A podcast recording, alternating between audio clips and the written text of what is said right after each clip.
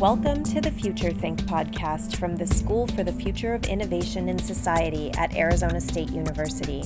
I'm Heather Ross. Together with my colleague Andrew Maynard, we chat with a variety of experts on and off campus about science, technology, innovation, and policy.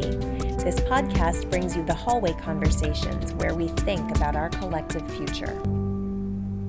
On today's episode, Andrew and I brought back two of our very fun podcast guests Adam Doupé, who was our first guest on our podcast, and also Jamie Winterton.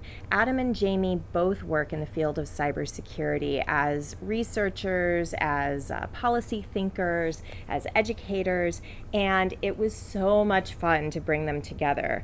Um, I hope you enjoy this episode, which is fairly wide ranging, and I will warn you up front we laugh quite a bit during this episode.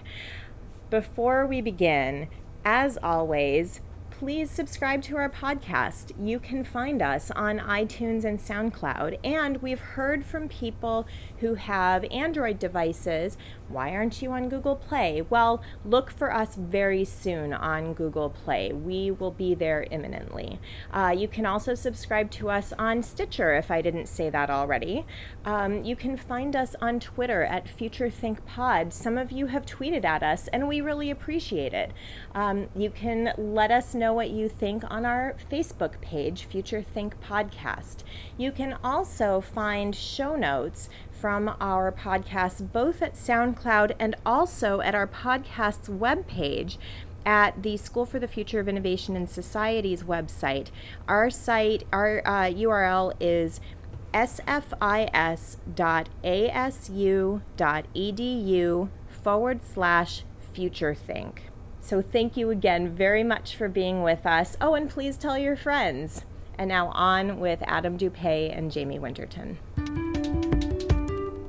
We are here. Let me just orient us all because I mostly need the orientation. Um, but Andrew is here, and Adam Doupé is here, and Jamie Winterton is here. And for our loyal podcast listeners, you will know that all of these people are now repeat guests and and friends on the podcast. And we made the mistake of starting to talk before we turn the microphone on, but now the microphone on is on, and welcome to our conversation. We are talking about um, what's his name? G- what do you call him? Geo Uh, GeoHotz? GeoHot is his hacker handle. George, Okay. Uh, Holtz is it? I think. H O T Z. Hots. Yeah. George Hotz, GeoHots. That makes sense. And this is fresh off the presses, which is a mixed metaphor um, from WAPO um, about his uh, self driving car hack. So, Adam, tell us the story again. Yeah, so GeoHot is a very famous hacker in the hacker community. Um, he was one of the first people to completely exploit either the PS2 or the PS3. I don't remember exactly which one. Um, and that's how he kind of gained notoriety. He's very famous in hacking competitions. He um, competed, he went to CMU for a while and competed with their hacking team, Mhm. but he would also compete on independently on his own in hacking competitions and compete in the top 10. So Can when you you're- letter in hacking? uh, can you letter in hacking? I've actually have thought I wanted to do this is to make hacking, see if I can make hacking like an, A varsity a sport? team sport. Oh. yeah, at ASU, Yeah. and you can have actual like you know teams like That would be super. That'd be amazing. intellectual. So yeah, I don't know. I, um, but anyways, GeoHot is very well known, and so from what I understand, he kind of quit the hacking game, the security game for a while, started a company in order to develop self-driving cars. hmm And so this was his thing. He wanted to kind of do it, and he was trying to take this hacker kind of mindset to developing self-driving cars. And I think the ultimate goal was a system you could just plug into your car and have it be essentially self-driving. Um, until very recently, he got a letter from What do we say? National Highway Transportation, And whatever. Authority. I, Safety. And yeah, you know, it's, it's Yes, part of yes. the Department Yes. of Transportation. Yes. yes, The uh, feds. saying, "Hey, this sounds very interesting. What you're doing. Make sure you talk to us about security before you sell this to a single person." and so, from my understanding, he got very demoralized about that, and um, and now we have new new information now. About there today. seems to be uh, open source software. And wait, let me pull the article up so, so, again. so while you're looking for it, so this intrigues and troubles me, not from the security perspective, but just the It the, should the mechanic. disturb you I- too. well, it should really concern me From from, a a security perspective. perspective. But, but no, just, just the mechanics. So I know in Mm-hmm. my car, um, I don't have automatic steering. I don't have the, the lidar systems to detect what's around me. Mm-hmm. So how does this hack work, or does it is it only likely to work on cars that are already equipped with the appropriate servos and sensors? I honestly don't know. Right. Um, I would think so. Modern cars, I know they all have the um, the data port that I can't remember what it is. Sure, that's yes. on the So lower they're, they're all sort of microprocessor control. Yeah, so, you yes, have you yes. can and like I um, got from my parents a um, device you could plug in there that would Yep. keep track of where your car was and your Mhm. mileage and all that kind of stuff. Kind of like what you get now on a Tesla. Right. You can see everything about your car. This applies to any car. So, So- depending on what that provides. Right. So we did that when our oldest child got her driver's license. Mm. Um, and so we could you see the cruel first and time. unusual parent. Well, yeah, it was. It was pretty mean. It Mitigating kind- risk. Yeah. Well, but we would like watch her, and I mean, it's You're the right, same as as I said. yes. Listen, when the baby's born, you watch them sleep. And then you just keep watching them. But we would watch her like get lost and then like try to find where she was and then Did you laugh? stop and pull off the road because she knew that she couldn't use her phone while she was on the road. And then we, Ah. our phone would ring and she would be like, I'm lost. And we're like, I know. so you reminded her of that, right? You're Uh-huh. making sure. right. So, but So, so now I'm not quite sure what worries me more: this or the Or me, self-driving yeah. cars. Yes. yeah. She knew though. We told her that we were Right, putting this in. right. But I agree. I think you would need additional sensors. At least that's what Mhm. you know. If you've seen any of the cars driving around the Phoenix area, the Google cars, where you can see they have the the I think probably lidar on the top, with Right, all that's kinds of right, yes. Sensors, Yes, right. I would think you'd need more But- because but- the car needs to be aware. But then when you're looking at, at levels of autonomous vehicles, there, there are multiple levels Mhm. of autonomy, sort of all the way from sort of do you use a stick shift or not, all the way through to can this car completely drive itself without any human intervention. Mhm. And I wonder whether we're somewhere on that continuum with this. Probably, and uh, each functionality is going to add complexity to that vehicle, right? Every single autonomous piece that you put in, and it is a spectrum from being completely manual to completely autonomous. Each one of those additions in autonomy is another element that could be exploited. Right. Right. Yes. And not even that. If you think about the DIY nature, if you Mhm. you know even if as part of the instructions, buy these specific cameras, mount these on these parts of your car. Mhm. Those are all points of failure that you could do incorrectly, Yes. and they fall off all the things driving at speed. Sure. Yeah, you don't have to be hacked. It could just be. Yeah, yeah. Right, I, right. I, yes. So- Yeah. so I- if- we always worry about user error and security. right? well, well, so it brings to mind, was it Toyota with uh, the, the brake or the acceleration problem where the, the mm-hmm. car, I think it was the acceleration problem, was it? Where the car mm-hmm. Yeah. decided to accelerate independently of what the, mm-hmm. the It's driver was known. doing. That's actually a known thing in. Oh, and and I'm not intending to commit libel against any company. However, Yes. um, I want to say it's like Hyundai or one of the Datsun ma- something, and an older model car. But it was happening, not happening enough that they did a recall. They just figured that doing settling on a case by case basis. This just happened to a friend of mine. Right. Yeah. Yes. Yeah. So, but the point is that, that you have got these multiple systems, so you Mhm. don't need to go all the way to full self-driving to have those vulnerabilities. So even if it is just brake or accelerator control, Mm-hmm. if there's a glitch in the system, um, you've got a serious problem, especially if you're going 70 miles an hour down the highway. Mhm. And this Yeah. is particularly tricky with cars because the way I, I've studied this a little bit, and the networking on the cars, they're all basically all the components are on the same bus. Right. And Mm-hmm. any component can talk to any other component. There's Wow. no, it's not like the IP networking TCP that we're Mhm. So, used to so, worried so once about. you're in, you've got yeah, access you're everything. in, and that's Oh. how the the Jeep hack that we Mhm. talked about, I think before happened, where um, Charlie Miller and I can't remember the other guy uh, hacked into the Jeep and they presented it at DEF CON, Mhm. Right, And it was in Wired as well. Yep. Yep. This is how they do that: is they get on, they get a device that's on the CAN bus, and then basically they're able to send commands that say, "Turn left, turn right," or "accelerate." So you now get back to this hack, and, and Yeah. does the article say whether it's actually a, a sort of a plug-in module or? It's the code, and I quote Washington Post, thank you. Um, the code, which is available on the open source collaboration platform GitHub, Oh, allows anyone, but really hardcore hackers, to build a dash cam like device that they can set up in their car. It plugs into a port in the car called a controller area network or Yep. bus, and Yeah, most cars built after bus. 2006. Yep. Um, users must build a device with a Oh. 3D printer, which we happen to have one right outside my Right. door here Right, because okay. that's So now what we this do is at making ASU. sense, yes. And have an Android OnePlus 3 phone to run the code and Oh. provide the camera that can scan the road.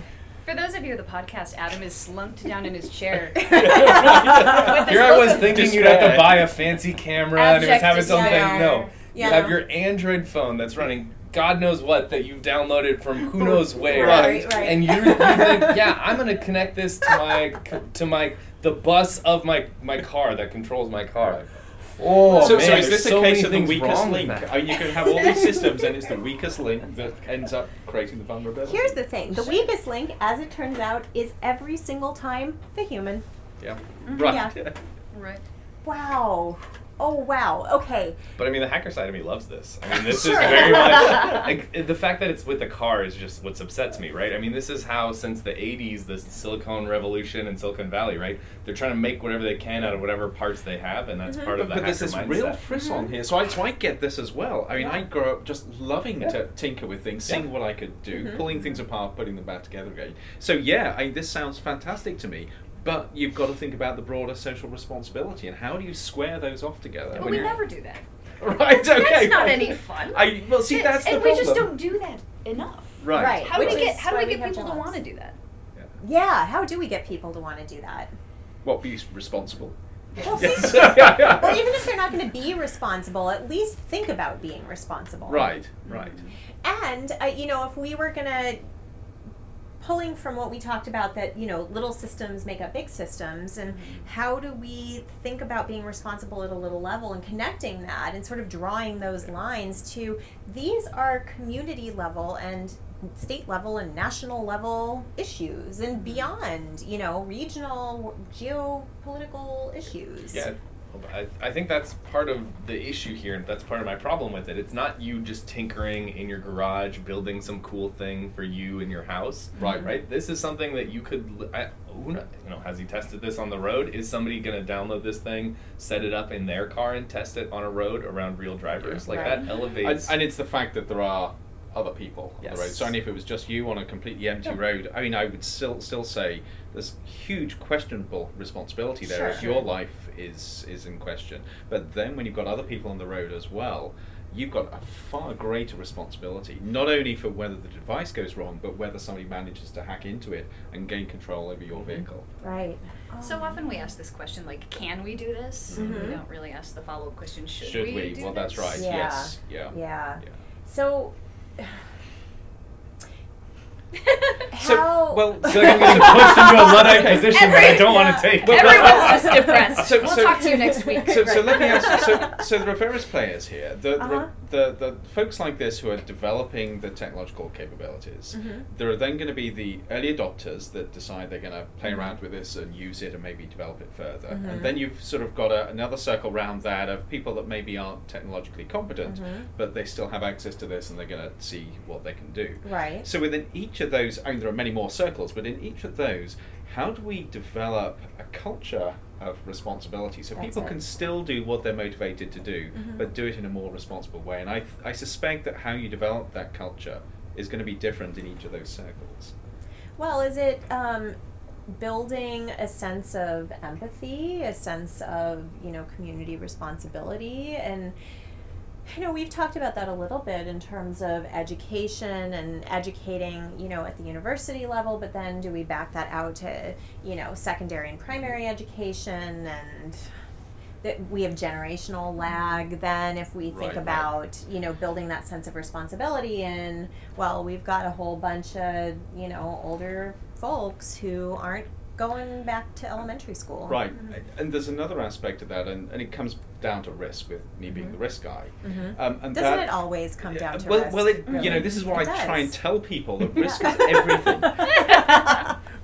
But but you've got this again this this challenge that if you try and factor all the risks out, you never achieve a single thing. That's you've, right. You've got to have that ability to experiment and take some sort of risks. Mhm. But then the challenge is how do you work out what is an okay risk versus what is not an okay risk? Yeah. Um, and I think that's where we need to be. So if you look at the, the actual development of the device, I the, to me, there's nothing wrong in this. This is really interesting and innovative. lead- yeah. But but how does the the developer have that mindset where they think about sort of what are the possible consequences here? What are the consequences that we can work together on to, to deal with and, and handle versus what are the consequences that are in a completely no go area that means you should steer things in a different direction? No pun intended.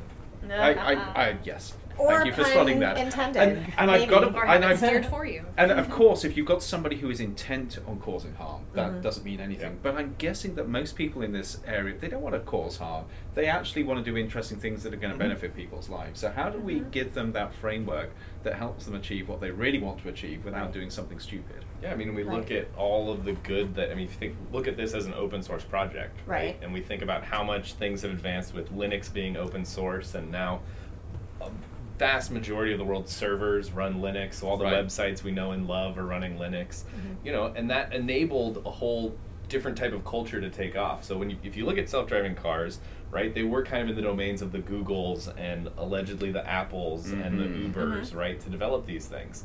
You know, there's no way normal humans could play with that without being employed by one of these big companies. So Right. now, does this maybe revolutionize the development of the uh, autonomous vehicle? Because Right. now anybody can try it out and play with it, like you said, right? Like that, there is innovation that can exist there. But I also see there. There's a lot of risk, and I, I feel like for this one, compared to l- running Linux on your server, is not dangerous. If you like this podcast and you're enjoying the conversations that we're having, you might be interested in our master's program in science and technology policy. You can get more information online at sciencepolicy.asu.edu. And now back to the conversation.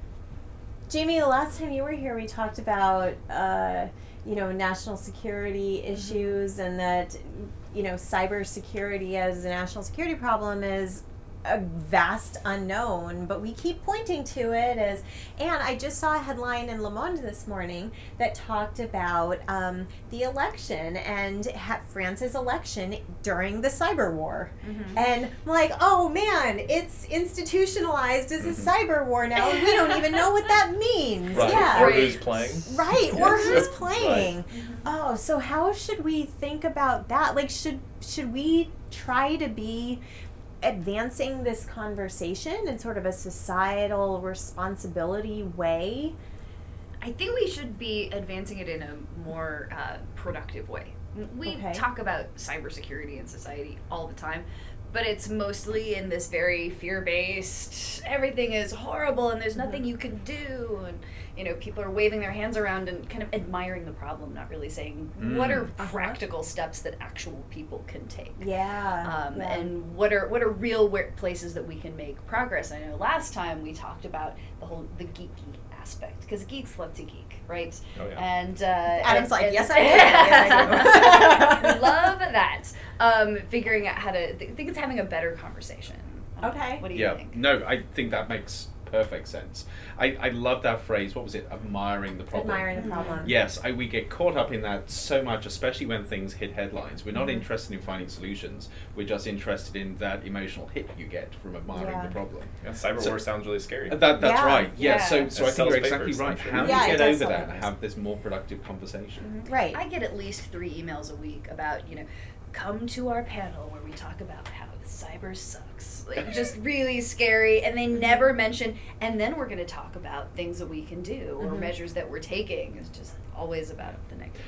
And, and so you think about, and I'm going to get back to risk again, but you think about how we learn to live our lives in what could be a really risky environment. Mm-hmm. Even walking down the sidewalk, realizing there are these death machines sort of shooting along at 30, Yeah. 40, 50 miles an hour next to us. Running code that somebody just downloaded. Well, oh, from the yeah, okay, so, so, now, so now you've just destroyed my whole analogy. No, I love it. I think it's making I it think it good. makes I it think better. It's good. Right, Yes, right. death machines. I love it. But but before bef- before we had that, I, we learn you don't step out into the road. You you understand the rules Right. Yeah. keeping yourself and others safe. Sure. And it's not a large stretch to think that we can still think of developing those rules to keep ourselves and others safe in this changing world. Mhm. We've just got to make sure we identify those rules and people get them embedded into their, their psyche. Well, and there's different sets of rules too. So there's the set of rules that says you walk on the sidewalk and not in the street. And then there's also the sets of rules that say if you are a driver, you operate your vehicle at this speed according to these conventions Right. Of this is what happens at a four-way intersection, which I will say around my house doesn't always go the right way that you would expect it to go based on societal conventions. Um, but, but should there be, are there different sort of lanes of responsibility and of, of what one should advance as sort of social, con- cyber social conventions? So yeah, I think I think part of the problem is on a lot of us in the security community, right? I think as a whole we've done a poor job of translating our technical knowledge of all the dangers of the Mhm, things that are out there into actionable actionable advice that people can actually do to make themselves, Mhm. you know, improve their safety. Mhm. But I think to go back to Andrew's point, people don't realize they're walking on a sidewalk and there's death machines. I think that's, That's it, yes. I think that's the problem. smart, We yeah. haven't, and even then, the risk, you know, the risk there is that you will get hit by a car and it will hurt, Mm. Yeah. right? I mean, that's that's kind of you have this Or immediate it won't feedback. hurt, which is the bigger problem. okay. Yeah. then maybe you don't care. Yeah. Well, well, no, no, no. But like, you don't know. There's no hurting It'll once hurt the hurting briefly, has but- stopped. That's true. Yes. Yes. So Yes. yeah, so but we so part of that is the feedback of how you're doing in your let's say personal security hygiene. Mm-hmm. Right. The feedback is very low and often delayed. Yeah. right? And it the worst part is we have this kind of herd aspect where because I'm doing things poorly, I have a cyber toaster that I bought or toast cyber We toaster had to get back to oven. the cyber I had to bring it back. Yeah. Yep. Uh, or fa- do you have a name for the toaster? Oh, it has. There's. It's I a forgot thing. what it is. There is an actual cyber toaster. Toasty 4000 So, or something? But yeah, let's We'll have to make up a name. 4000 Toasty sounds McToast face or something. yeah. yes. Um, I like so that. yeah, so you know, because I had this device or because somebody made this device, it's insecure. I never change the password. I don't update my computer. Mm-hmm. It may not even affect me. It may be used to attack other people, Mhm. right? And that's really so you have these negative externalities, and nobody really, you know, it's it's. I feel like people don't realize they're walking next to a busy So- street. Yeah. I've Yeah. got to wonder then whether there is partially a, a legal response to this. So, so imagine you got Toasty McToast faced, Mhm. uh, who is Sold. hacked, Should I be- love you guys. Maybe and, and, and that hack mascot. affects somebody else. But you're held accountable and, re- and liable for that. So somebody could take you to court for your Mhm. toaster being hacked. So Sure. take So- that to the car, right? This is kind of what I've been thinking about as are, we've been yes, sitting there. So yes. I get this stuff, download it, run it. I'm on the road, running this cool car stuff. It Mhm. crashes into somebody. Is it my fault? Is it the guy who wrote the? But then Mhm. I say, but I use this stuff that you know I found online. I didn't Right. crash the car. This Right. thing was driving the car. I think that's got to be unraveled. But Yeah. you can imagine a situation where if you are the consumer, you buy this tech and you plug it into your car, you are ultimately responsible for what happens. Right. next. I I As the operator, really yeah. Is the Yes. operator responsible? Is the designer responsible? And this is a question Mm. that we ask about, you know, uh, home medical interventions Right, and all right. kinds of stuff. Yeah. People have such faith in technology. They do. They have such faith that it's been created in, in a, a responsible and secure way, which is kind of painful to think about. Yeah. And they, they, they, they really have that trust. Like I so I was sitting on an airplane waiting to take off and I got this text from my mom that says, Hey, how do I disable two factor authentication? And I was like, oh. What? And she said, Oh, the Apple the guy at the Apple store told me I needed to do that to fix this problem and I was like hold on you know but because that was recommended Yeah. by mm-hmm. a, a technical person Right, she right. thought well this must be the right answer like how should she be allowed to assess the risk yeah i um, And that's the thing is because we don't have that analogy, right? Like you Yeah. don't realize you're Mhm. cutting off your nose to spite your face, Right. right? So, Right. Jamie, you wrote this article. It was in Slate, right? about the don't use wi-fi anywhere you wouldn't go barefoot Yeah. That's the one. Yes. And is is it that that kind of analogy? Seems like going barefoot. Those are things that people understand. yeah, Yeah. I, i've had several people say like thanks for the really gross analogy like i can't use public Mhm. wi-fi now without getting really squicked out and i said good that was the point Right. you should Right. use you Yes. should. Yes. Because it is Exactly. gross Yeah, it's the same thing. uh, to bring it in a completely different direction, I've tried to do this with my mom and my parents. I've tried to explain why sending personal information like your social security number, your credit card number in an email is a bad idea because an email is like a postcard. Mm-hmm. Right? Mhm. You've written all the information on it and you just put it in the mailbox and anybody who sees that and touches that can read what you wrote. Mm-hmm. Right? We don't have envelopes where we close things and we have an expectation of privacy. Emails are completely open. So this gets back to education on multiple levels. I, I clearly, and I we, we've touched on this before, but and I don't know whether this exists at K through 12 education. There has really got to be cybersecurity hygiene mm-hmm. training if there isn't. Just to embed it into people's ideas, this is how you behave, like walking barefoot, especially when there are sharp things around. You know not to do that. But for those of us who are no longer in K through 12 education, where do we go to be educated? There's I- not a good answer for that yet. Right, Yeah. and So there, there should be. And if I want the, Mhm. the five minute primer on what I definitely should not do and, and how to make my life Mhm. livable by not doing those things, I really need to know where to go. Right, and th- and that's the threat surface is always changing too. So Right, we'll always need to keep updating people, whether they're in the educational system or not. Right. So Slate asked me to do a piece several months ago about elderly people in cybersecurity because Mhm. they do have certain vulnerabilities. Mhm. They Oh, tend yeah. to have saved up a nest egg, so uh, you know, they tend to be a little more trusting. They tend to Mhm. you know believe in the technology a little bit more. Yeah. Um, so I, I interviewed my parents. I Mhm. said, "Where do you get your cybersecurity information?" They're like, saying "From your parents you." are elderly, and are they going to be angry about that now? Well, not if I don't share this podcast with them. I already told you about their passwords.doc file last week. so Which we I'm know is not to- passwords.doc It's not, not any anymore. Um, It's but definitely not passwords.doc. yeah. How did you guess the title? but there's there's not a good resource like so AARP has some Mhm. articles out there of things to do to protect yourself and um, DHS has some articles out there and there are some classes you know at the library but there's not a really unified Mhm. approach to here's what you do and then all those things tend to be really scary and fear based anyway so if you read one terrifying article you you may not go back and read more of them Right, Right. right.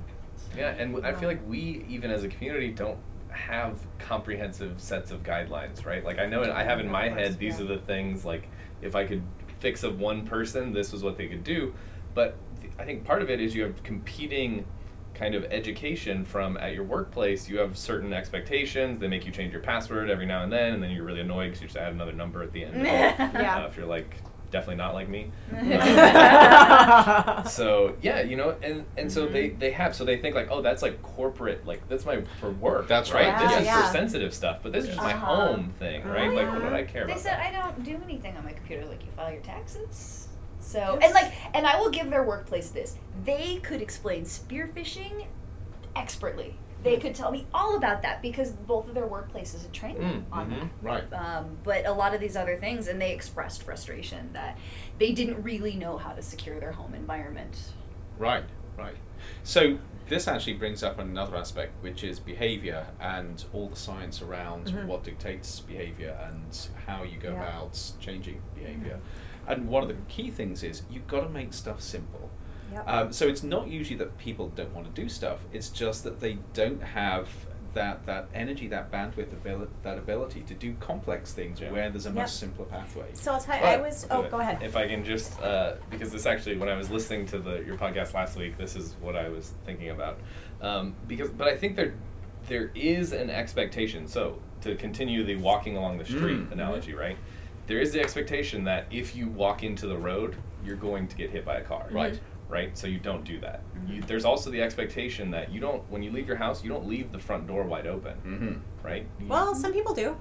Right. Most people. do. and if Most you, uh, if you, well, I, Most I would say if that. you got, Mhm. if somebody broke into your house, you got robbed, and the police come, and then you say, oh yeah, I, you know, my door was just wide open, my windows were all up. I don't know how this possibly could have happened. Right. They're gonna look at you like, like, what are you joking, right? Yeah. Like everybody knows you need to close your door, even though it's inconvenient.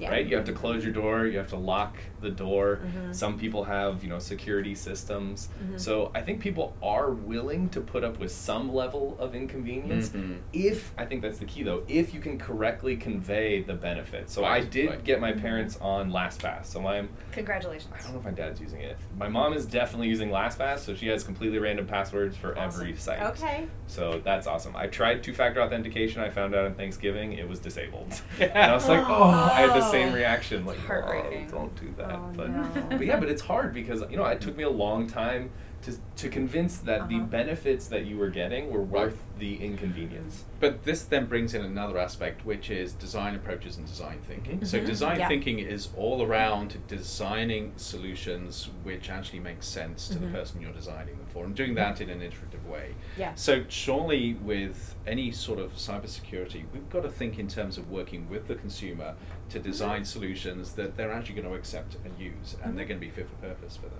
Absolutely. And we have to think of security as an optimization, not a solution. Mhm. So what do most people need to be protected against? Right. You know, Yep. there's you could take extreme measures to lock things down, but you make you can also make your computer very difficult to use by doing that. Adam, I don't know if you use a program called Little Snitch. Mm-mm. Have you seen it? Uh, no. it pops a box up every time there's anything outgoing or anything incoming, and it makes my fiance uses it and it makes me insane because I cannot use the Oh, computer oh, no, every absolutely not. single time. I was like, be- I can't handle this. Is it extremely secure? Absolutely. Can I get anything done? No. Does he love it? Fine. But you know, we have to figure out. Mhm. And I think as a to community, we're best. getting better at that. If you look back at like Mhm. Windows 7, right? I don't know if anybody remembers when Windows 7 was first coming out. Windows was talking about how awesome and secure Windows 7 was going to be. It was going to be great. You're gonna Mhm. not re- nobody's uh, everybody's not going to run as administrator, so things are locked down more. And they have this uh, U- UAC user, and I don't remember what the A and the C are for, uh, prompts that would pop up and you know everybody's touting this as like this is the next big thing in security microsoft is making this huge step forward Mhm. so they do this and it turns out those prompts popped up so often that people got basically prompt blindness Right. and would just always click accept no matter what and so the Mhm. malware malicious people uh, took advantage of this and started just yeah they'll just release it these idiots i mean i'd say idiots but you know i don't mean that because they're just got trained into Yeah. always Right. accepting Mhm. that so Well, yeah. I think, but what's happened is as a community, we've learned from that. So going forward, we mm-hmm. realize now we're starting to think about usable security, right? Mm-hmm. Can we design things that are actually usable by mm-hmm. people? Because we know no matter how awesomely technical and beautiful this this defense is,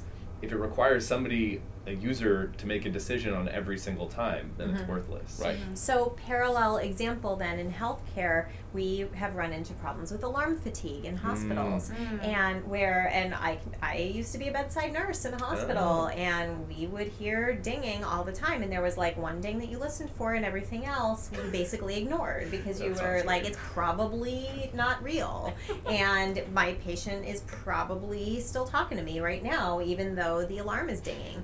And so we actually, we as a healthcare community, Mhm. missed a ton of stuff, a ton of stuff, um, like big stuff Mhm. because of alarm fatigue. And so that's an area that in healthcare we've been addressing, and maybe there's opportunity for some cross pollination. Mhm. You know, understanding, right? Yeah. So now healthcare is very engaged in the notion of cybersecurity and trying to avoid being hacked and held for ransom by you know, all. And I think we may have talked about that on an earlier podcast, but. Um, it's interesting. I think when, when healthcare people think about cybersecurity, they're like, "Oh, we must maintain HIPAA, you know, regulations and Golden, Um, beautiful HIPAA. yes, the golden, right? beautiful HIPAA, you know, crashing down over everything. um, but and they think, oh, oh, we must be secure to hackers, right? Um, and they said, and healthcare people think that they are talking about cybersecurity, but they actually have no idea Right. what cybersecurity means. So, um, you know, how can we how can we smash these um, fields together so that and, and understand that people have expertise in their lane? And yes, it's really helpful to draw a dotted line between your lanes, but understand that your expertise is in this lane and this other person's expertise is in this other lane. Mhm. So, That's one of the big problems in anything interdisciplinary is figuring out how do we talk about the same thing using the same words? And then how do we appreciate, how do we value what you're talking about and what I'm talking about? Because I Right. have no expertise in the health field. So it, we But- needed like a, a cyber Rosetta Stone, yeah. yeah. so no, but really, so that people Mhm. can translate cybersecurity risks into their indigenous language. I think we need a widget for that.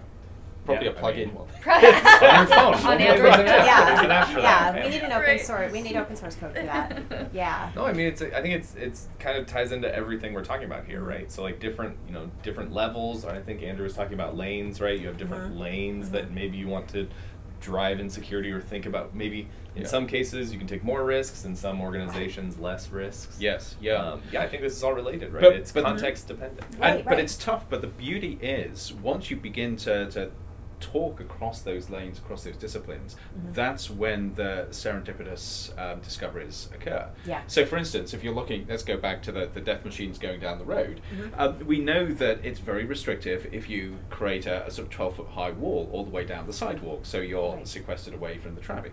Very secure. But it just doesn't work in society. And you can actually take that lesson and apply it to other play areas Mhm. very easily once you're talking across those boundaries. Sure. Well, and that 12 foot wall then also creates uh, security risk for the people walking on that other side of the wall that no longer have the protection of being viewed. That, that's right. they're out of sight. Mhm. Yeah, they're out of sight. So, out of sight. I we are we've gone a little bit longer than we intended to today, um, but I think we. I, I- I'm not sure that we solved anything. We Would- define the problem a little bit more. We have admired the problem. Oh, for well, I hope we've done more than that. I think Yeah. that's. I think we found it interesting. I would be Yes. very interested in learning a little bit more about the healthcare alert fatigues and stuff you guys have done there to see if there's any cross pollination. I think that could be very interesting. All right. I doubt anybody's looked at that. Awesome. Okay, work to do next time. All right, thanks, Great. guys. Thanks, Thank guys. you. For more where that came from, including our undergraduate and graduate programs, check out the School for the Future of Innovation in Society at sfis.asu.edu. The Future Think podcast is produced with the support of the School for the Future of Innovation in Society and the Risk Innovation Lab at Arizona State University. Our music is by Mark Van Hare. Our production assistant is Ana Lopez. Please subscribe to our podcast and tell your friends. You can find us on iTunes, Stitcher, and SoundCloud, and on Twitter at FutureThinkPod.